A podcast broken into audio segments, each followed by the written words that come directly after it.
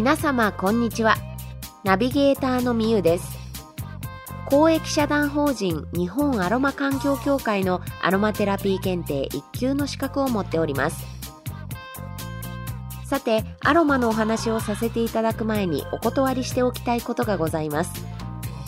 この番組ではアロマが体や心にもたらす影響についてお話しすることが多々あります。大前提としてこの番組内でお話しする全ての情報は医学的医薬品的な効果や効能を保証するものではありませんのであらかじめご了承ください。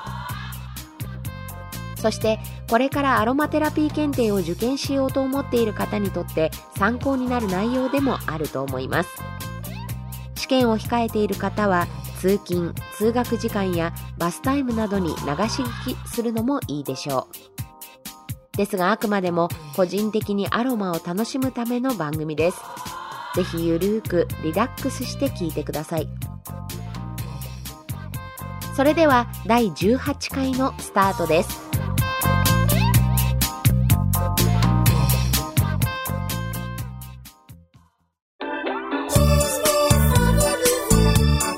アロマでリラクゼーション。この番組は名古屋市天白区平張駅徒歩2分のプライベートダイエットリラックスサロン。アンティークの提供でお送りいたします。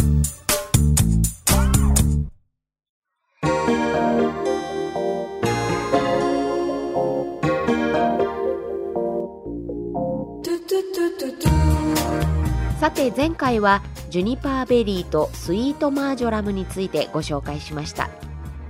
今回も精油についてご紹介していきます。ちなみに精油に関しては抽出される植物のキク科とかバラ科などといった加盟それから多年草とか針葉樹などといった種類抽出される部位抽出方法それからノートについて触れた上で特徴や効能などをご紹介していきます。ノートについては第11回の番組でご説明していますので忘れてしまった方は聞き直して復習してくださいね。抽出される植物の科名種類部位抽出方法に関してはアロマテラピー検定でも出題されますので受験される方は大変ですが覚えておきましょ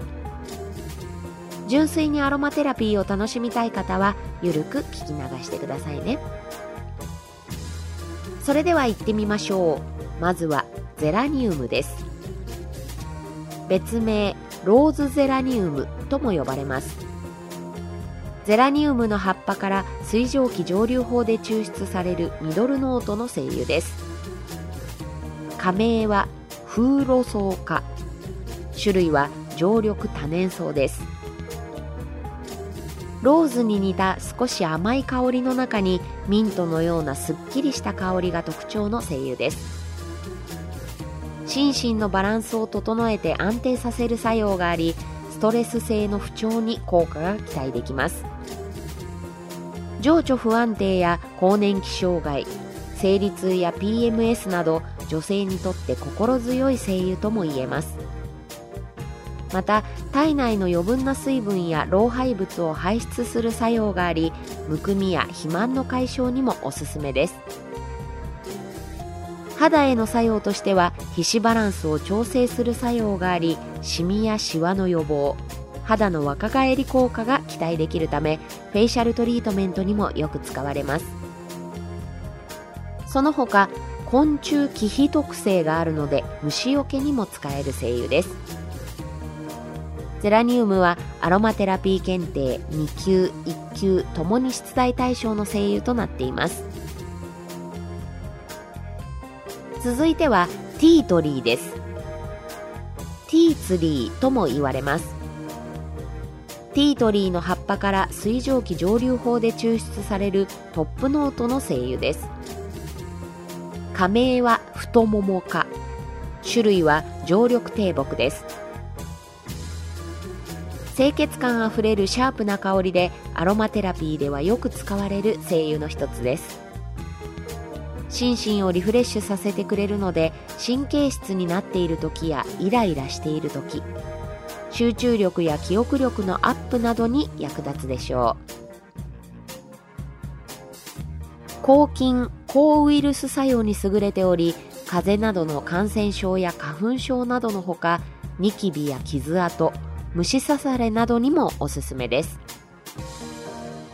また、消臭効果もあるので、洗濯や掃除の際に使ったり、アロマバスやフットバスで使えばデオドラント効果も期待できます。ティートリーという名前からお茶の葉が取れる茶の木と間違えやすいですが全くの別物で18世紀のイギリスの探検家キャプテン・クックたちがティートリーの葉っぱでお茶を入れたことが由来でこの名前がついたと言われています。ティートリーはアロマテラピー検定2級1級ともに出題対象の声優となっています。さて今回はゼラニウムとティートリーをご紹介しました。声優のご紹介はまだまだ続きます。それでは次回の配信もお楽しみにアロマでリラクゼーションこの番組は名古屋市天白区平張駅徒歩2分のプライベートダイエットリラックスサロンアンティークの提供でお送りいたしました。